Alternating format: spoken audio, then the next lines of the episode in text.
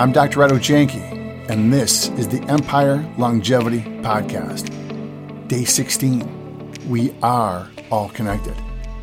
A key aspect of our health is the understanding that we are all connected, that our bodies are connected to our bodies, which might sound eight times crazy, but for decades, a major medical mantra was that the brain and body were not connected.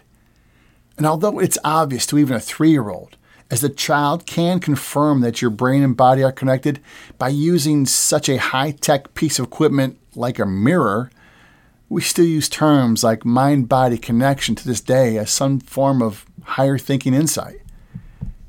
Of course, our brain and body are connected. Skin connects them, blood vessels connect them, muscles, bones, and the biggest conduit, gatherer, and relay of information mankind has ever seen your nervous system.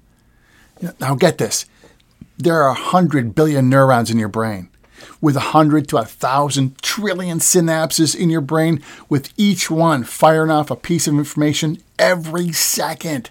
Amazing. And that information then is blasted down your spinal cord at an estimated 270 miles an hour.